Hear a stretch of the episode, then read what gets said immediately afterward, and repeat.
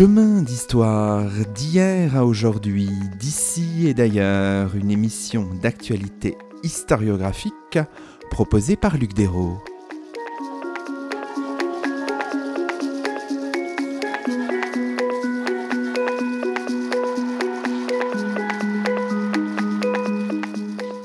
Bonjour à toutes et à tous, c'est le 94e numéro de nos chemins d'histoire, le 13e de la troisième saison, et nous avons la joie d'accueillir à notre micro Eliane Leport. Bonjour à vous. Bonjour. Eliane Leport, vous êtes professeur d'histoire-géographie en lycée, docteur en histoire contemporaine de l'université Évry-Val d'Essonne, et vous avez fait paraître Écrire sa vie, devenir auteur, le témoignage ouvrier depuis 1945, un ouvrage paru dans la collection En temps et lieu des éditions de l'École des hautes études en sciences sociales. Aujourd'hui, dans nos chemins, nous revenons sur ces écrits qui nous racontent des tranches de vies ouvrières et qui se font aussi les traces de pratiques et de choix d'écriture rarement interrogés. Alors, commençons peut-être cette conversation, Eliane Leport, en évoquant la thématique de votre livre. Si on résumait, on peut dire que vous faites une histoire du témoignage ouvrier pour un large second XXe siècle? Est-ce que ce, ce, résumé à gros traits vous, vous conviendrait? Oui, c'est une, histoire euh, du, témoignage ouvrier euh, qui part de 1945. En tout cas, le premier récit que j'ai pris, c'est celui de Georges Navel en 1945. Euh, aussi parce que ça correspond en fait à la fin de la littérature prolétarienne. En tout cas, la littérature prolétarienne a été importante dans les années 20 et dans les années 30. Elle tente de se reconstituer après la Seconde Guerre mondiale, mais c'est d'autres formes en fait d'écriture ouvrière qui adviennent. Et donc il y a cette première date effectivement et le dernier témoignage que j'ai pris, donc c'est en 2016, c'est la parution d'un un journal ouvrier, celui de Patrice Thibaudot. C'est une longue séquence chronologique, donc au cours de laquelle euh, j'étudie le phénomène témoignage en tant que phénomène d'écriture, en fait, euh, enfin porté par un groupe très large, celui des ouvriers et des ouvrières. Alors, tout ça s'inscrit, vous venez de le dire, hein, dans une épaisseur chronologique qui est plus vaste en fait. C'est très important aussi d'inscrire ces témoignages de l'après 45 dans une longue séquence, dans une beaucoup plus longue séquence. Oui, alors je reviens, alors je commence d'ailleurs ce, ce, livre, en fait, qui est un livre tiré de ma thèse, par euh, le suicide de, d'Adolphe Boyer, qui est un ouvrier euh, typographe, en fait, euh, qui fait paraître un ouvrage euh, en, 1800, euh, en 1840. En, en, tout cas, il se suicide en 1841. C'est ce que j'appelle un événement euh, d'écriture ouvrière, enfin d'abord parce que lui fait paraître un ouvrage, en fait, sur la condition ouvrière euh, dans la première moitié du 19e siècle. Ce qui est intéressant, c'est qu'il fait paraître, il ne trouve pas d'éditeur, donc il fait paraître son ouvrage euh, à compte d'auteur et il s'endette en fait pour faire paraître ce livre qui ne marche pas et il se suicide donc en octobre 1841 et ça va donner lieu euh, à beaucoup d'écrits euh, d'abord euh, des journaux ouvriers mais aussi enfin des journaux bourgeois on va dire qui s'expriment sur la question de finalement est-ce que c'est pas dangereux que les ouvriers pensent leurs conditions et même se mettent à écrire sur leurs conditions. Et donc ce, cet événement là est intéressant parce que on voit à cette occasion que ça déclenche en fait une polémique très forte entre des acteurs qui viennent de milieux sociaux complètement euh, différents, des ouvriers d'un côté, euh, des journalistes qui appartiennent à des couches beaucoup plus aisées de la société euh, de, de l'autre. Il y a cette question, ça pose vraiment la question, alors dans un univers parisien hein, bien sûr, mais quand même de de la pensée et de l'écriture ouvrière. Et donc effectivement, moi mon ouvrage, ça s'inscrit bien sûr enfin dans l'écriture ouvrière qui devient de plus enfin qui s'installe. Alors, elle existe bien sûr euh, depuis très longtemps, l'écriture ouvrière. Je pense par exemple aux écrits des artisans à l'époque moderne, mais elle devient de plus en plus importante au 19e siècle. Et là apparaissent notamment de plus en plus euh, d'autobiographes qui vont euh, s'exprimer sur leurs conditions de travail et en particulier plus seulement en fait sur le, monde artisan, mais aussi sur le, les, les mondes usiniers ouvriers et, industriels. Je rappelle ce, paysage-là, bien sûr, qui a été exploré en particulier par Jacques Rancière dans La Nuit des prolétaires. Et puis, effectivement, même si moi j'ai une séquence chronologique par rapport à la parution des ouvrages que j'ai choisis dans le corpus, je reviens, enfin, c'est ces écrits-là, en fait, de toute façon, concernent une période beaucoup plus large, puisque euh, y a un certain nombre d'auteurs euh, qui sont nés, en fait, euh, au tout début du, du, XXe siècle et qui racontent la condition ouvrière, en fait, à ces époques-là. Alors, vous, vous dites dans vos premières pages aussi, hein, dans votre avant-propos, en quelque sorte, que vous proposez cette histoire tout en étant vous-même en quelque sorte constitué en partie par les voix de témoins ouvriers. Et vous dites que cet écart-là peut paraître, euh, je vous cite encore, bien périlleux. Vous êtes fille d'ouvrier, votre père travaillait dans l'industrie automobile, vous le dites, votre mère dans une entreprise d'électronique, petite fille d'ouvrier, mais avec des expériences tout à fait différentes.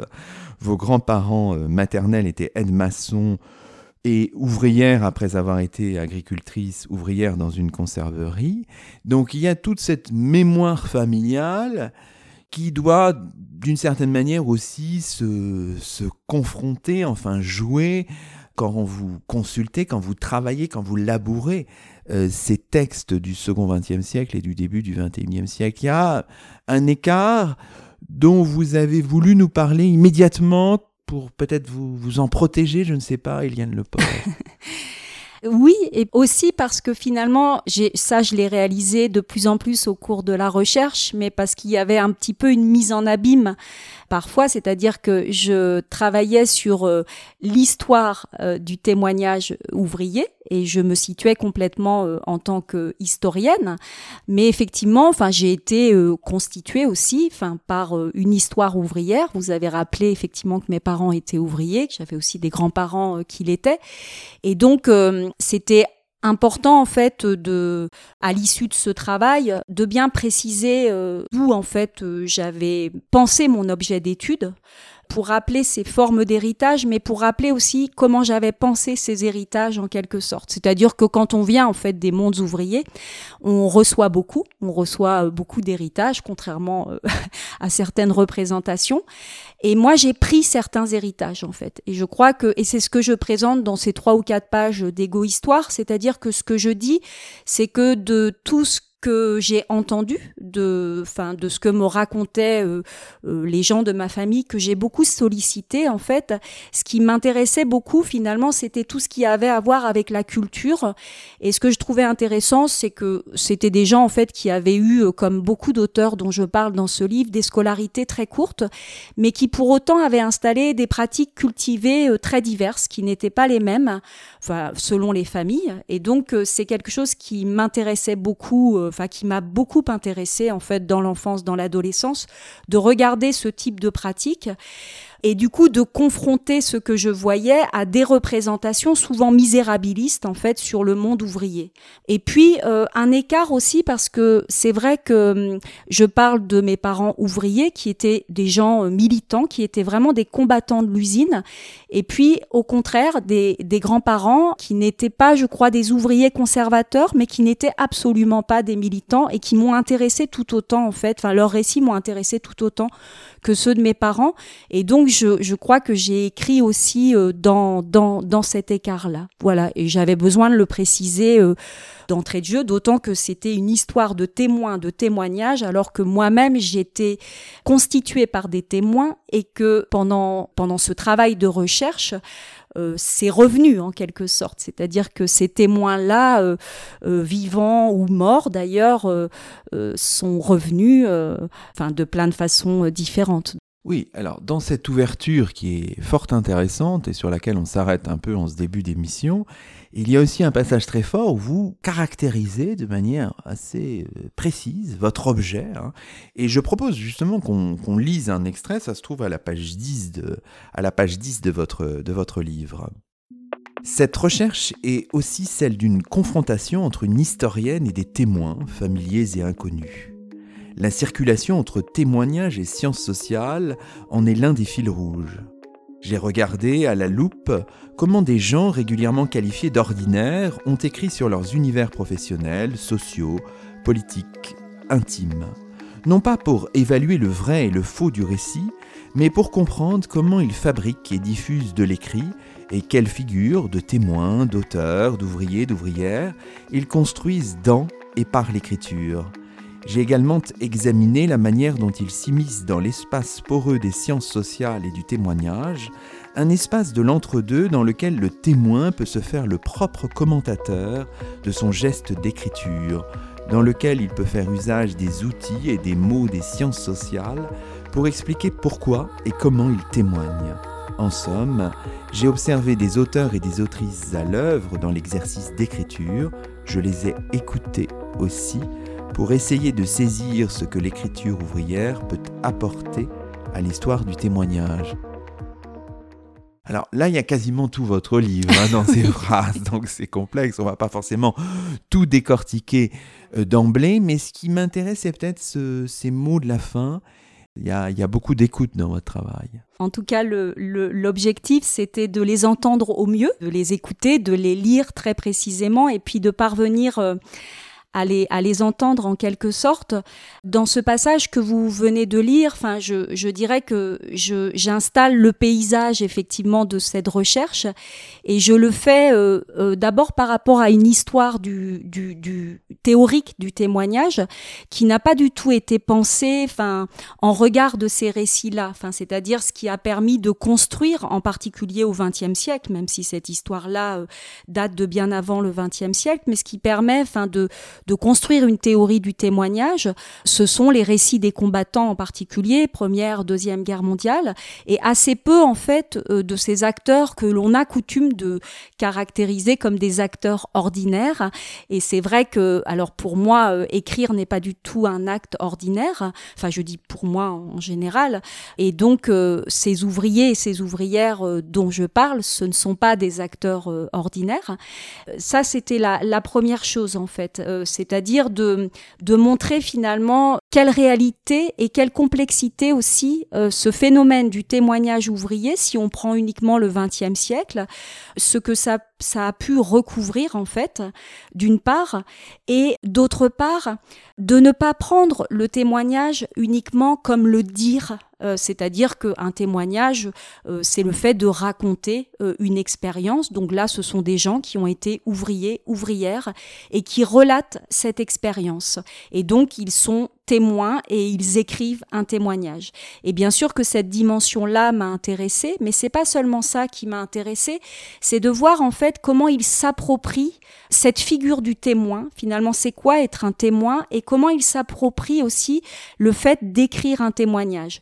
Et donc, quand vous parliez euh, d'écoute, j'ai été aussi très attentive, euh, bien sûr, à ce qu'ils relatent de leurs expériences, mais tout ce qu'on trouve autour du texte, le paratexte, parce que c'est souvent en fait dans ces à, ces endroits-là en fait que les auteurs euh, explicitent leur démarche, la décortiquent, la questionnent, et donc effectivement, j'ai pris le livre dans sa globalité pour essayer en fait de documenter enfin, cette question euh, du témoignage ouvrier euh, en particulier. Alors justement, le corpus d'études, euh, vous le dites dans vos premières pages, 157 récits au total, dont 127 témoignages individuels, 16 écritures collectives, 14 récits tirés d'entretiens avec un ou une professionnelle de l'écriture, des ouvrages, on l'a dit, publiés entre 1945 et 2016 dans un espace qui est français, je crois, à deux exceptions près.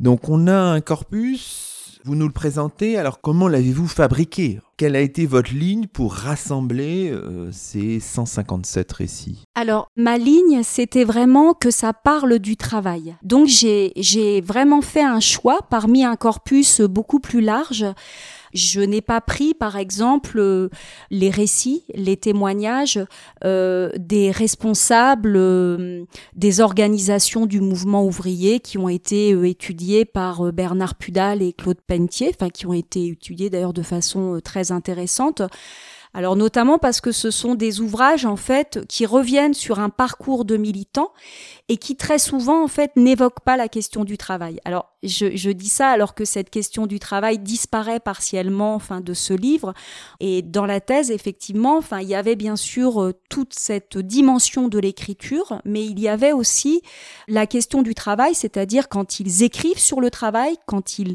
évoquent le travail dans leur euh, dans leur récit euh, de quoi et comment l'écrivent-ils? Voilà. Donc du coup, moi, c'est le, mon critère de sélection. Il faut que ça parle du travail au sens où, en tout cas, le, le récit se, se passe sur le lieu du travail. Et par exemple, il y a quelques récits de permanents, de, d'ouvriers qui sont devenus des permanents politiques. Je pense à Joseph Tréhel, je pense à Henri Rollin. Ce qui est très intéressant, c'est que quand ils écrivent en fait leurs témoignages, ils sont permanents depuis plusieurs années, mais en revanche, ils situent leur récit dans l'usine. Donc, par exemple, voilà, c'est des gens que a priori qui n'auraient pas dû figurer dans le corpus, mais le fait que au moment où ils évoquent leur expérience ouvrière, c'est pas celle de permanent qui est convoqué, mais c'est celle du moment où ils étaient ouvriers. En fait, je, les ai pris dans le corpus. Et je dirais que par rapport à ça, il y a eu deux exclusions euh, entre guillemets, parce que de toute façon, c'est déjà un corpus extrêmement important, donc je ne pouvais pas travailler sur tout ce qui existait. Je n'ai pas pris, je le disais à l'instant, les récits des militants en tout cas, enfin ceux qui vraiment euh, décrivent un parcours de militants en dehors de la mine, en dehors de l'usine, en dehors des chantiers sur lesquels ils ont travaillé.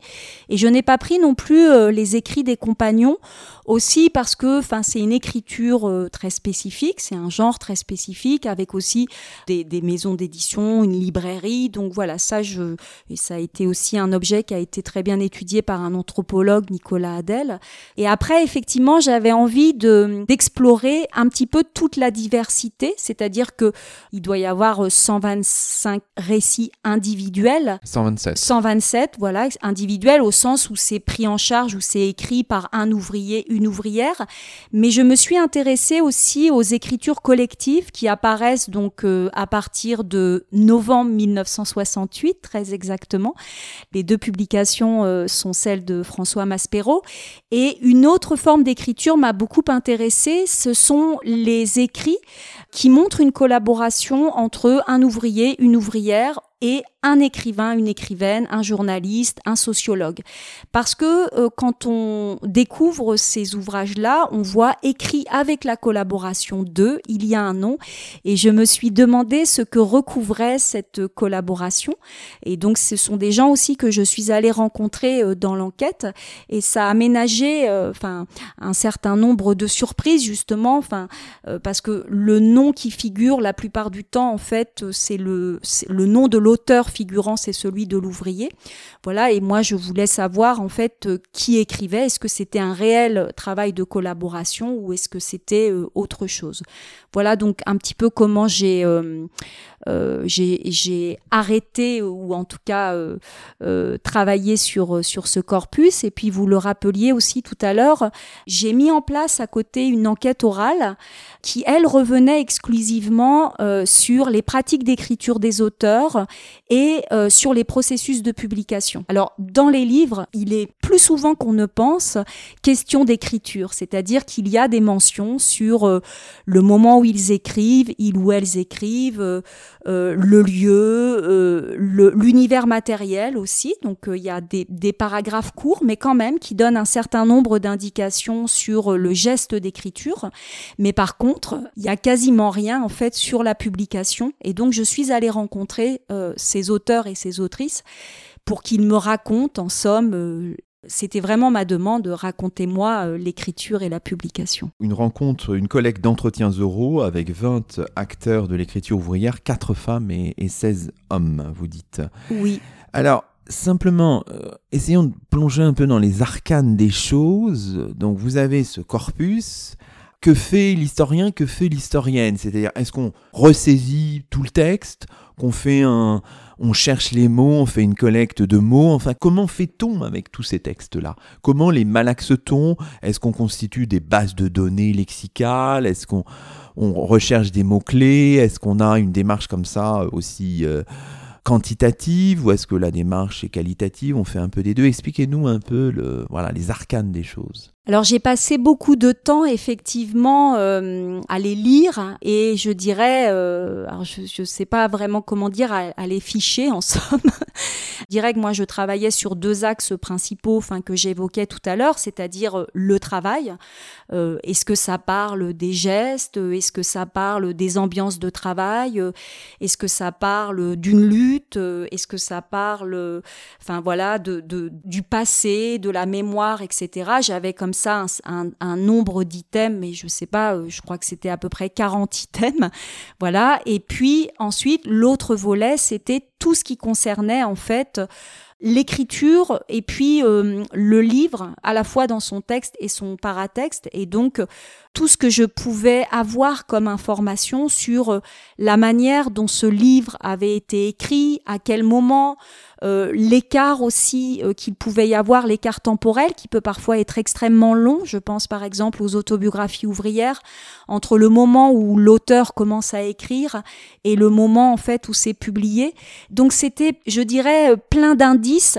J'ai eu l'impression, c'était pas seulement une enquête orale, c'était aussi une enquête d'écriture en fait qui passait en fait par une exploration extrêmement attentive euh, de ses écrits. Alors évidemment, il y a des figures ouvrières très différentes qui euh, écrivent euh, ces, ces textes, des hommes surtout quand même. Hein, oui. 105 auteurs du corpus, 15 femmes, hein, si j'ai bien, si j'ai bien lu.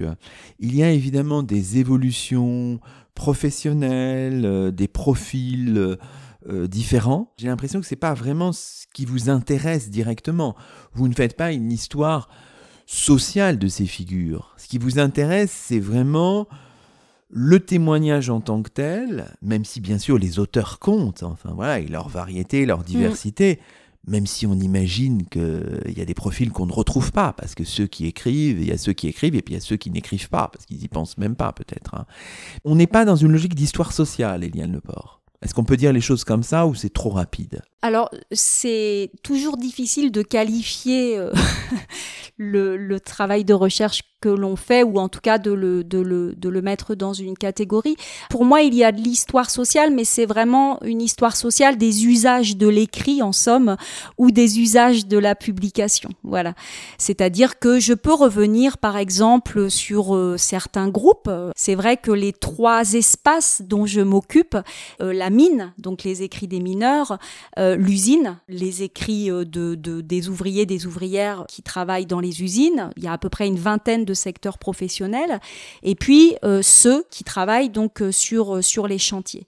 Mais effectivement, ce qui m'intéresse, c'est c'est pas la manière dont les évolutions du travail à la mine sont documentées dans les 25 témoignages de mineurs que j'ai, mais c'est de voir en fait finalement comment évoluent euh, ces écritures, comment elles disparaissent aussi à un moment donné, puisqu'elles vont disparaître pour les écritures de mineurs, et puis comment elles vont réapparaître justement euh, euh, au moment où l'écriture va s'inscrire plutôt dans un moment mémoriel à partir des, des, des années 1980. Et puis après, quand vous parliez justement, enfin des, des figures ouvrières, ce qui m'a intéressé, enfin dans cette étude, c'est de euh, montrer aussi parce que ça c'est ce que j'ai découvert aussi au fil des, lectures.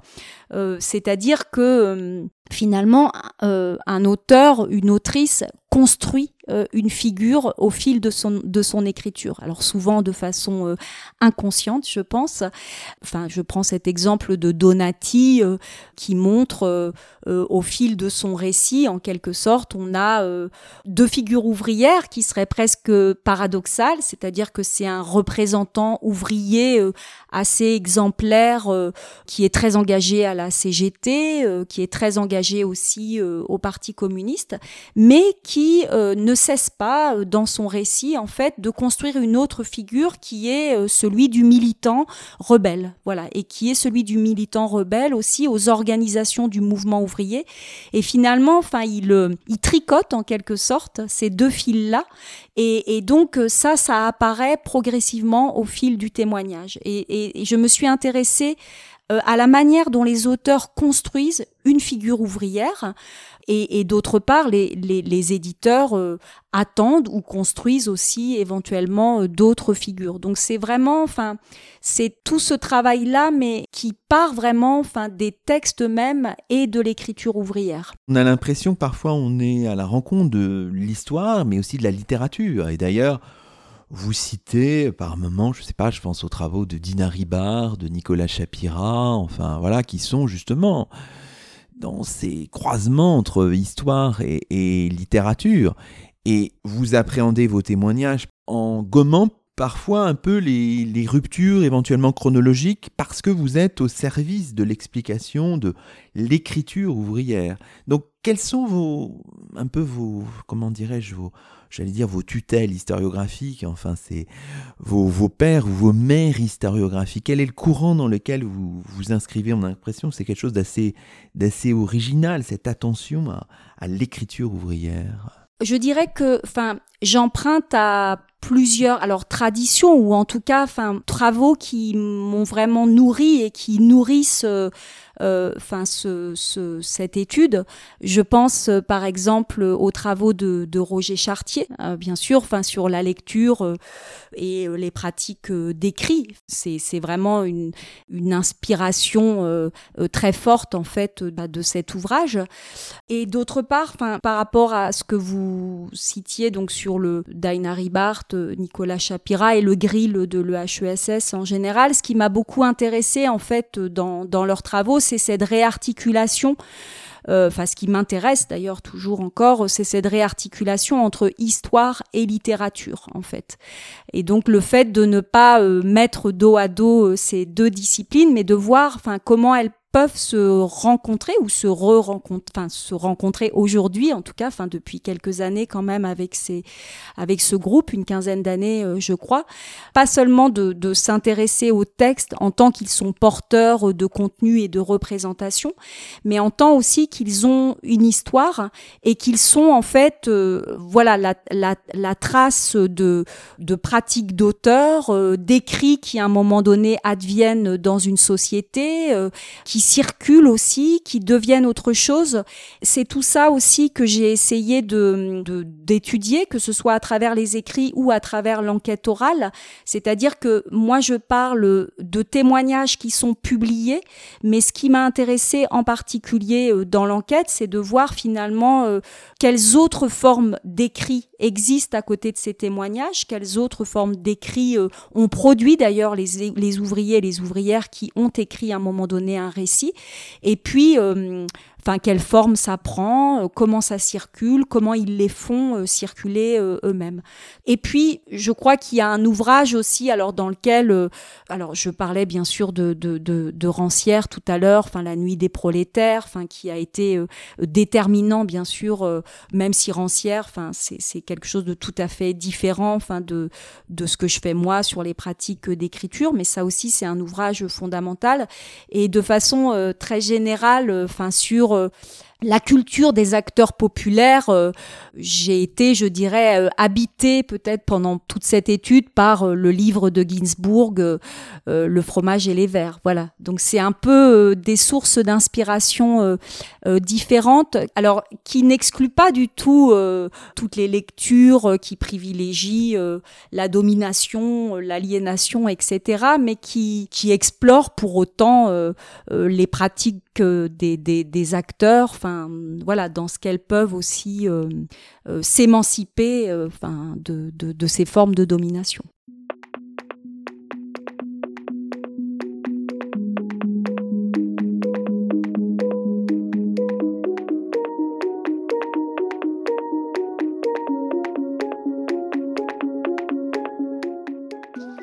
Vous écoutez Chemin d'Histoire, une émission d'actualité historiographique.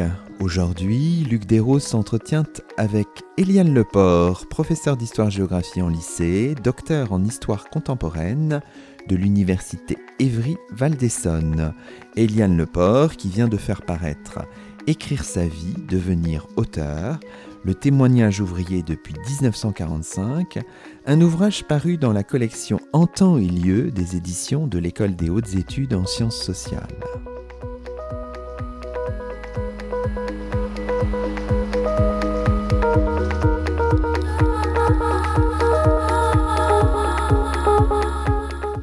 Alors, dans la deuxième partie de cette émission, on peut revenir sur quelques aspects un peu majeurs ou saillants de votre ouvrage. Vous consacrez plusieurs pages à l'entrée en écriture. Ça, c'est vraiment passionnant. Hein. Au chemin qui mènent à l'écriture. Alors, c'est difficile de le voir, mais on peut le voir, vous le disiez tout à l'heure, y compris dans les textes eux-mêmes, parce qu'il y a parfois une forme de métadiscours. On raconte ce qu'on ce qu'on ce qu'on fait, ce qui a déclenché euh, l'écriture, et puis vous avez euh, ces entretiens avec euh, vos auteurs et vos autrices qui permettent de comprendre tous ces mécaniques, tout ce qui motive en fait l'écriture. Peut-être que un des aspects à prendre en compte aussi, ce sont, euh, c'est le fait que euh, vos auteurs, vos autrices sont aussi des lecteurs avant d'être des écrivains c'est pas une condition euh, suffisante, mais ça apparaît peut-être un peu nécessaire quand même, euh, Eliane Leport. Oui, alors il, euh, c'est ce que j'explique effectivement dans, dans les livres. En fait, je crois qu'il y a une, une sous-partie que j'intitule la bibliothèque des, des, auteurs, parce que dans les livres, il mentionne beaucoup finalement. Alors c'est assez étonnant la manière dont ça apparaît en fait, c'est-à-dire qu'on a des listes d'auteurs euh, de livres qui arrivent comme ça, euh, enfin dans, dans le témoignage et qui sont pas là pour dire ce que ces lectures ont fait à, à, à, leur vie ou à la ou à la ou à leur formation, mais vraiment, enfin pour attester en tout cas, enfin d'une forme de culture livresque. Donc effectivement, on a affaire à des auteurs et des autrices, mais elles le disent beaucoup moins que les hommes. J'en parle aussi qui ont beaucoup lu. Et qui ont eu des périodes de lecture. Alors l'enquête orale a permis un petit peu, euh, enfin, de d'affiner justement, enfin, cette euh, cet élément en fait du, du, parcours des auteurs. Et dans l'enquête orale, ce qui apparaît en fait, c'est que euh, il y a plusieurs moments de lecture. Le premier moment, souvent, il s'installe à l'adolescence. Alors ce qui est intéressant, c'est que ça s'installe à l'adolescence, j'allais dire, indépendamment d'un long parcours scolaire, parce que si dans le corpus il y a des auteurs qui ont un long parcours scolaire, notamment parce qu'il y a quelques établis, et aussi parce qu'il y a des prêtres ouvriers qui sont passés par le petit séminaire et le grand séminaire. Euh, de façon générale, la plupart des auteurs, en fait, n'ont que le certificat d'études. Mais euh, ce sont des gens qui deviennent, enfin, qui sont des lecteurs précoces, en quelque sorte. Ça peut être des rencontres scolaires ou pas. Et puis ensuite, alors qui découvrent, c'est ce que me disait euh, Daniel Martinez, en fait, qui peuvent découvrir ce qui pour eux, en fait, sont des grands auteurs et qui sont d'ailleurs des grands auteurs, mais plutôt par rapport à ce qu'ils se représentent des mondes lycéens auxquels eux n'ont pas eu accès. Donc ils découvrent des, des grands auteurs auxquels ils, ils ne ils ne comprennent pas forcément tout, c'est ce que me disait Daniel Martinez, mais euh, ils les redécouvrent en fait quelques années euh, plus tard. Donc on a comme ça des temporalités euh, de lecture, et c'est vrai que ce qui est intéressant, c'est que ce qu'on voit aussi, c'est que ils commencent par la lecture, mais assez vite en fait, ils installent aussi de l'écriture, et ça c'est quelque chose en fait que je vais découvrir au cours de l'enquête, parce que c'est vrai que moi j'étais allée rencontrer des auteurs sur la base, je dirais, d'un témoignage publié et que j'ai eu affaire à beaucoup de surprises en quelque sorte. Moi, je m'étais dit, je vais rencontrer des gens qui ont publié un ou plusieurs livres. Et finalement, ce que me racontent ces auteurs et ces autrices, euh, c'est que bah, ils écrivent depuis longtemps, depuis l'adolescence pour la plupart d'entre eux. Et donc, euh, voilà, il y a, une, y a quelque chose qui est très mêlé en fait entre la lecture euh, et l'écriture on peut peut-être prendre quelques exemples qui pourraient être intéressants. Je sais pas, je pensais par exemple à Hubert Truxler, alias Marcel Durand, hein, né en 1947, ouvrier spécialisé à Sochaux, amateur de littérature, hein, si j'ai bien compris, et qui chronique son quotidien de travailleur dans des textes qui circulent d'abord sous forme renéotypée, publiés en 1990, puis en, en 2006, sous le titre Grain de sable sous le capot. C'est une figure un peu emblématique, Truxler, ou c'est quelqu'un d'atypique? Dites-nous un peu. Et on voit là une espèce de, effectivement, de ligne de continuité entre un amour de la littérature et puis euh, l'écriture elle-même. Truxler, il est, euh, il est effectivement atypique, mais j'allais dire, il est atypique parmi tous et toutes, pas seulement parmi les ouvriers et les ouvrières. C'est un fou d'écriture, vraiment. Je lui ai envoyé mon livre qu'il a lu euh, très rapidement et donc j'ai reçu un courrier de lui euh, il y a 15 jours, 3 semaines. Et Hubert Truxler écrit toujours de cette manière, c'est-à-dire qu'il m'envoie en fait une lettre d'abord euh, qui s'adresse à moi et après en fait beaucoup de choses qu'il collectionne, beaucoup de textes qu'il collectionne, des textes enfin sur sur des sujets extrêmement divers, sur lesquels il fait des collages, sur lesquels il donne des explications. Donc c'est quelqu'un qui lit énormément et qui écrit beaucoup. Alors si on prend son parcours euh, que je décris dans le livre, euh, effectivement c'est quelqu'un qui écrit euh, très jeune et ce qui est très intéressant et là il est tout à fait singulier, c'est que il n'écrit pas du tout pour être édité en fait. C'est-à-dire qu'il faut attendre l'arrivée de Michel Pialou à Sochaux, donc du sociologue Michel Pialou à Sochaux à la fin des années 80 en fait qui va découvrir les écrits d'Hubert Truxler et c'est lui vraiment qui va inviter Truxler en fait à les faire publier d'abord en 1990 puis à faire une édition complétée en fait euh, en 2006 euh, chez Agone. Mais la particularité de Truxler, c'est qu'il écrit beaucoup, il écrit sur ses voyages, il écrit sur ce qu'il fabrique, il écrit aussi beaucoup sur l'usine et il fait circuler ses écrits dans l'usine. Et il met en place aussi un système de prêt en fait de prêt postal, en particulier en fait de ses carnets de voyage. Donc il est euh, effectivement euh, tout à fait euh, atypique dans la très belle préface que Michel Pialou écrit à l'édition complétée en, en, 2006. Michel Pialou le décrit comme un graphomane. C'est quelqu'un qui est tout le temps en train d'écrire, qui écrivait d'ailleurs il le dit quand il décrit la manière dont il écrivait ses, journaux ou ses chroniques. Euh, il a toujours du papier sur lui, des stylos, il est toujours en train de griffonner, comme il dit, pour reprendre son, expression. Et c'est à partir de tout ce qu'il griffonne, en fait, qu'il recompose euh, ses récits. Ce que je vous propose, c'est qu'on lise un extrait d'un entretien que vous avez eu avec euh, Hubert Truxler et qui vous explique un peu la, la mécanique des choses concernant les notes qu'il prend à l'usine, pendant, au moment de la grève chez Peugeot à Sochaux, on est en 1981. Vous aviez un petit carnet ou alors c'était... Euh, Des fois un bout de papier, un carnet, un truc, un support où on puisse écrire. Même avant ça, à l'usine, des fois j'avais une idée, je m'arrêtais de bosser, je griffonnais un truc, je mettais ça dans la poche, après, j'avais plein de papiers chez moi. Et le récit tel qu'il existe, en tout cas dans l'édition de 90, qui est un récit abouti, bien écrit, vous l'avez rédigé à quel moment? Tout de suite après la grève. Alors ça, c'est passionnant, c'est un court extrait, mais ça dit un petit peu euh, la difficulté, je trouve, de l'historienne. C'est-à-dire quand on a ces, ces masses de papier, évidemment, on est quasiment comme un géologue, parce qu'il y a des strates. Quand ces papiers ont-ils été écrits? Quand ont-ils été mis en forme? Est-ce qu'on nous dit tout parce qu'il y a des choses sans doute qui sont compliquées? Il y a peut-être des relecteurs, des gens qui interviennent, etc. Il y a des strates et voilà, le, produit fini qu'on a sous les yeux, euh, celui de l'édition de, de 90 ou de 2006, bah, c'est l'aboutissement de, d'une sédimentation extrêmement complexe. Et là, je pense que vous avez voulu aussi vous, vous atteler à ça, détricoter tous ces, toute cette géologie-là, en quelque sorte, Eliane Leport. Oui, c'est intéressant, effectivement, enfin, cette notion de sédimentation d'écrit, en quelque sorte. Ce qui m'a intéressé, c'était de, de comprendre finalement les étapes d'écriture.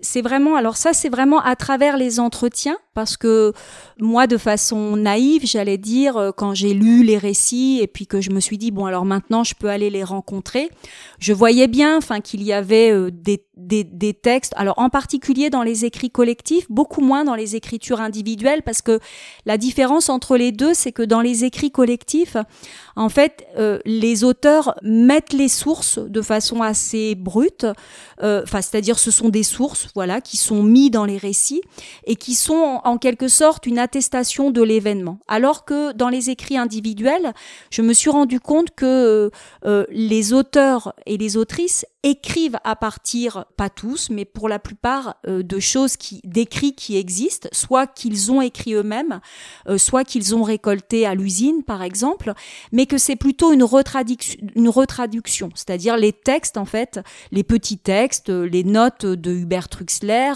elles sont bien sûr retraduites, et c'est d'ailleurs tout ce travail-là qu'il fait ensuite. Lui, il dit, ben moi j'avais quelques trucs griffonnés, et après, en fait, je déployais mon récit à partir de ces notes-là.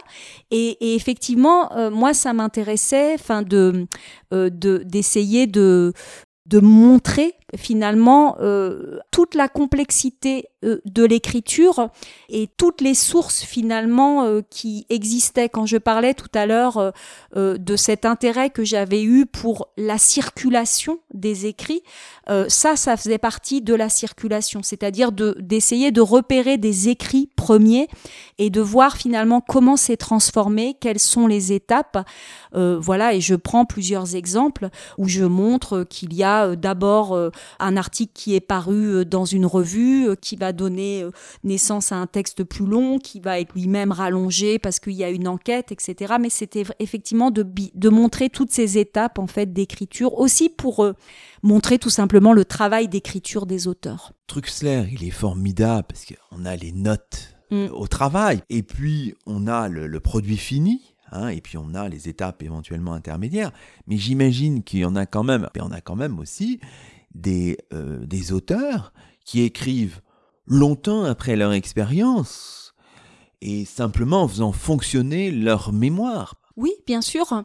Et d'ailleurs, dans le, dans le chapitre 4 qui se penche sur les choix textuels des auteurs, parce que ça, c'était important aussi pour moi de montrer que ce sont des choix. C'est-à-dire que on n'écrit jamais un roman autobiographique par hasard, ni une autobiographie, euh, ni on tient un journal par hasard. C'est-à-dire que les auteurs, en fait, les autrices, font des choix par rapport euh, à des représentations qu'ils peuvent avoir sur un type d'écrit, par rapport aussi à une compétence qu'ils ont.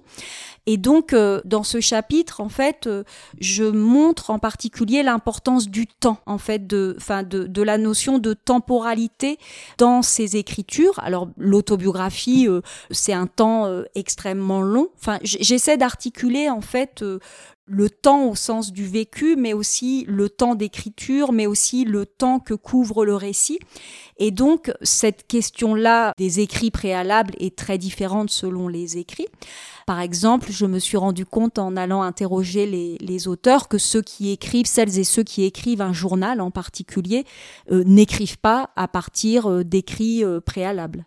Mais j'ai l'impression quand même que, excepté le journal, pour la plupart des autobiographies ou de ce que j'ai appelé des récits d'expérience, c'est-à-dire qui sont assez proches des autobiographies mais qui sont souvent sur des séquences chronologiques plus courtes, en fait, il existe assez souvent des notes, voilà, qui peuvent être euh, des carnets ou des notes de militants, euh, et ce sont ces, ces, ces, écritures premières, en quelque sorte, euh, à partir desquelles ils vont donner forme à un récit beaucoup plus abouti. Alors, dans, dans votre livre, il y a aussi des pages fort intéressantes sur le, le témoignage ouvrier dans le champ éditorial. Alors ça, c'est quand même très très passionnant aussi. Les chemins éditoriaux sont quand même très complexes. Alors il y a la place d'abord de, de l'auto-édition. Ça c'est intéressant, c'est une place importante. Est-ce qu'on peut, en termes statistiques, un peu jauger le poids de l'auto-édition dans tous les, les, textes que vous avez manipulés dans tout votre corpus, Eliane Leport? Dans mon corpus, c'est pas très important puisque il me semble qu'il y a une quinzaine en fait de textes auto-édités. C'est soit des éditions à compte d'auteur ou en fait soit de l'auto-édition, c'est-à-dire que ce sont des ouvriers, des ouvrières euh, qui font imprimer euh, leurs textes. En général, parce qu'il y a des refus d'éditeurs en fait. J'ai pris ces textes-là d'abord parce que je les ai trouvé à la BNF, qui était quand même le lieu où j'ai le trouvé le plus de récits. Et donc, à un moment donné, je me suis rendu compte que ils avaient aussi euh, quelques ouvrages, en fait, euh, qui avaient été euh, imprimés, en quelque sorte, alors soit par des associations, soit à titre individuel. Mais ce qui m'intéresse dans, dans l'auto-édition, enfin, c'est d'abord d'essayer de, comprendre aussi pourquoi ces ouvrages-là n'ont pas été pris par les éditeurs. Je crois que ça, ça montre aussi un, phénomène, c'est ce que j'explique en, conclusion, enfin, en quelque sorte d'une écriture ouvrière non advenue, c'est-à-dire qui existe, mais finalement euh, à laquelle on n'a pas accès parce que euh, les tentatives euh, de publication n'ont pas donné, c'est-à-dire après en tout cas les refus de publication, les auteurs, les autrices vraisemblablement n'ont pas persisté, y compris dans le fait par exemple de publier eux-mêmes leurs écrits, ce qui est le cas là pour la quinzaine dont, dont on parle. Et après, dans ce corpus, là, dans cette quinzaine de textes auto-édités, on se rend compte en fait qu'il y a euh, une grande majorité de mineurs, mais aussi parce que euh, à un moment donné, les mineurs vont avoir affaire à des refus euh, d'éditeurs, c'est-à-dire après, entre les années 60 et les années 70. Alors ça, c'était intéressant parce que j'avais repéré effectivement que pendant dix ans, il y avait plus de publications euh, de, de, mineurs. Donc euh, au départ, mon premier, euh, ma première pensée ou réflexion, ça a été de me dire, bah en fait, ils n'écrivent plus. Et en rencontrant certains mineurs, je me suis rendu compte qu'ils avaient continué à écrire, mais que c'était que leur texte n'était plus pris en fait par les éditeurs, en particulier dans les années 70 où on attend assez peu de textes sur la mémoire ouvrière, mais beaucoup plus en fait sur le potentiel euh, euh, révolutionnaire, euh, enfin de lutte des, ouvriers. Et donc à ce moment-là, enfin les mineurs en fait ne sont plus attendus et donc ils vont auto-éditer leurs textes. Dans les pages sur l'édition, il y a aussi tout le travail éditorial. Alors là que vous essayez de scruter, qui est difficile. Hein. Et c'est assez passionnant, notamment vers les pages 288, 290, là, tout ce que vous dites autour de Louis Houry et sa publication hein, Les Prolos, hein, publiée finalement au bout d'un long processus chez De Noël en 73. Et là, vous avez retrouvé la correspondance avec, euh, avec l'éditeur qui montre tout le travail qui est fait. Évidemment, ça c'est complexe aussi. On imagine que même à l'occasion d'entretiens, on va pas forcément tout vous raconter sur le travail de réécriture. C'est compliqué ça. Et là, à travers cet exemple-là de Louis Houry, euh, qui est lu et corrigé par Jean Frostier, éditeur, écrivain, critique littéraire, on a les voix d'une histoire qui souvent est quasiment impossible à faire. Oui, alors Sauf que Louis Houry est quand même singulier parce que, alors, on peut estimer qu'il fait partie euh, des ouvriers conservateurs, on va dire. C'est-à-dire que c'est un ouvrier euh, euh, qui est assez peu sensible euh, au mouvement ouvrier, aux organisations du mouvement ouvrier, enfin qui a une façon assez personnelle, enfin de d'envisager son parcours. Alors, il y en a très peu des, ouvriers euh, conservateurs, euh, enfin, en tout cas, dans ce corpus-là, par exemple, il y en a trois ou quatre. Ce sont des écrits extrêmement précieux. Alors, Louis Houry, c'est quelqu'un qui, euh, il le dit lui-même d'ailleurs, enfin, il est fils de paysan, il a une formation de chaudronnier, il va il commence à travailler sur les chantiers navals à Saint-Nazaire, et en fait, il ne comprend rien à ce monde-là. Voilà. Et donc, ça, c'est vraiment très intéressant, c'est-à-dire que, en gros, il dit, je, suis vraiment comme un étranger, pas les codes. Et pourtant, effectivement, à partir du milieu des années 70, il va écrire euh, cet ouvrage hein, qui va avoir euh, du succès mais qui est un ouvrage euh, extrêmement assez violent en fait à l'égard des ouvriers, c'est-à-dire qu'il a des propos insultants. alors dans le manuscrit que Frostier ne retient pas, c'est encore pire, mais Frostier effectivement, va va va lisser ce texte-là alors, il le réécrit pas, mais il supprime un certain nombre de passages, en fait, en lui disant euh, ça ne passera pas, non pas du tout auprès des lecteurs euh, extérieurs au monde ouvrier, mais ça ne passera pas auprès des ouvriers. Alors, il est devenu écrivain local et donc il a donné ses archives à la, Bibliothèque nationale de France. Donc, euh, ça, c'est vraiment extraordinaire puisque c'est une source rare. Ça a permis effectivement d'avoir accès à ce premier manuscrit. Ça m'a permis de mesurer en fait toutes les modifications qui avaient été faites par rapport au texte premier mais en sachant encore une fois que Louis Houry euh, a aussi une particularité euh, dans ce monde-là. Finalement, il est pas très sympathique à l'égard des ouvriers des ouvrières au contact desquels il travaille. Alors, le temps passe très vite en votre compagnie, on arrive quasiment au terme de, de l'émission. Voilà. quand même, on pourrait aussi revenir sur des témoignages de femmes. On en trouve aussi, même si évidemment c'est plus difficile à appréhender pour, euh, pour l'historien, pour l'historienne. Et on pourrait revenir sur le témoignage de Christiane Père, qui a publié en 1962, je crois, un ouvrage qui s'appelle Une société anonyme, tiré, là encore, on voit l'intérêt de tous ces fils, hein, tiré d'un journal écrit pendant les 14 mois passés à la raffinerie euh, Say entre septembre 1949 et octobre 1950, et l'ouvrage est préfacé par le sociologue Albert Memmi.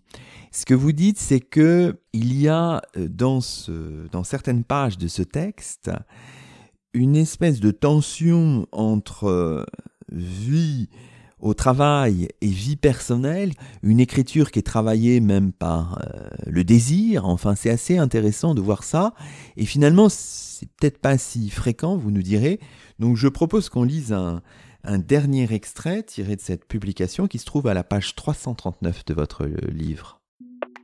Que le sucre est amer sur mes lèvres, mêlé à ma sueur, le moteur roule, la machine gronde, marche ma fille, marche, L'énorme trépidation de la table et des moteurs, elle est dans ma tête. C'est elle qui me tire, qui me pousse, qui me donne la force, seconde après seconde, pas après pas.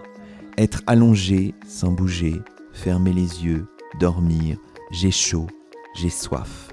Mirage d'eau pétillante, vague d'eau fraîche, mer, mer enveloppante, que le métal est rude, ma peau est meurtrie. Je sens mon corps épuisé qui se met à rêver tout seul. Il gémit. Il aspire après un repos nouveau, inconnu de lui. Le repos dans la chaleur d'un corps ami. Je vois des rêves de tendresse passer sur le visage de mon enfileuse. Je vois son corps frémir d'épuisement, se tordre d'un désir de tendresse.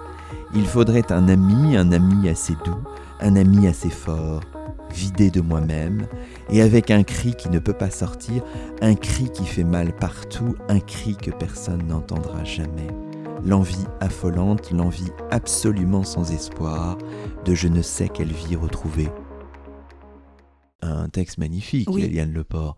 Donc on est content de terminer cette émission par cette, euh, cette longue citation.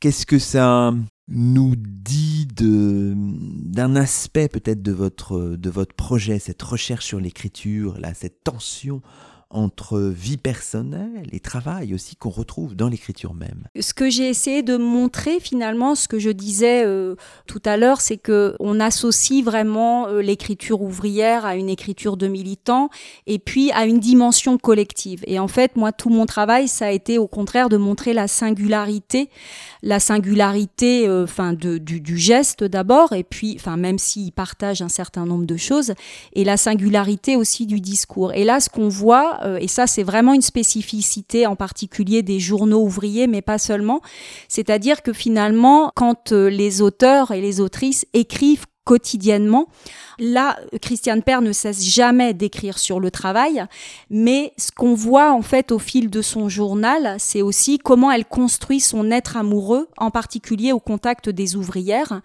et donc ce que ça va devenir. Et donc on, a comme ça, enfin, un lien permanent entre euh, une écriture euh, sur un travail qui est extrêmement difficile, et puis comment elle, elle, euh, elle se positionne en tant que jeune fille, et puis ce qu'elle dit aussi de son désir sexuel et donc ça m'intéressait enfin de, montrer finalement à travers cet exemple et puis d'autres. Je pense aussi à Aurélie Lopez, par exemple, qui tient un journal de lutte, mais qui finit toujours ses chroniques par une Et donc, c'est aussi de montrer toutes les identifications autres que les identifications attendues dans l'écriture ouvrière, que ce soit des, identifications euh, religieuses, de genre euh, ou autres, qui montrent en fait la complexité et la richesse de cette écriture et de ce corpus. Ultime question, ce livre est publié, voilà, c'est une chose magnifique.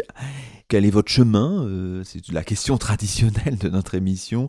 Votre chemin d'historienne dans les mois, dans les années à venir. On imagine que vous allez continuer à écouter, à rechercher ces voix VOIX, VOIES, je ne sais pas, ouvrières Oui, alors même si euh, c'est vraiment euh, en construction et puis que là, je, je suis encore en train de parler du livre, donc c'est toujours euh, compliqué de, passer à autre chose. Mais euh, voilà, j'installe très tranquillement, on va dire, euh, un projet sur les mémoires ouvrières à travers des objets particuliers dans lesquels il n'y a pas que des écrits. Et ce qui m'intéresse notamment, c'est de voir la part ouvrière de la mémoire. C'est-à-dire que là aussi, on a des représentations qui sont peut-être un petit peu définitives. c'est un objet qui est assez peu travaillé, la mémoire ouvrière, aussi parce qu'on estime que finalement euh, euh, les ouvriers, les ouvrières, à l'exception des militants, n'ont pas été forcément partie prenante en fait de cette construction euh, de mémoire. Et donc voilà, il me semble que ça peut être intéressant d'aller vérifier à travers quelques exemples en France et à l'étranger justement comment ils peuvent être au contraire partie prenante de, de cette mémoire. L'histoire continue. Voilà. Merci, beaucoup. Et c'est ainsi que se termine le 94e numéro de nos chemins d'histoire, 13e de la troisième saison. Aujourd'hui, nous étions en compagnie d'Eliane Leport, professeur d'histoire-géographie en lycée, docteur en histoire contemporaine de l'université Évry-Val d'Essonne, Eliane Leport qui vient de faire paraître Écrire sa vie, devenir auteur, le témoignage ouvrier depuis 1945, un ouvrage qu'on vous recommande vivement, paru dans la collection En temps et lieu des éditions de l'École des hautes études en sciences sociales. Toutes nos émissions sont disponibles sur la plateforme SoundCloud et sur le site chemindhistoire.fr avec un S à chemin. A très vite pour un nouveau rendez-vous radiophonique. Que la force historienne soit avec vous.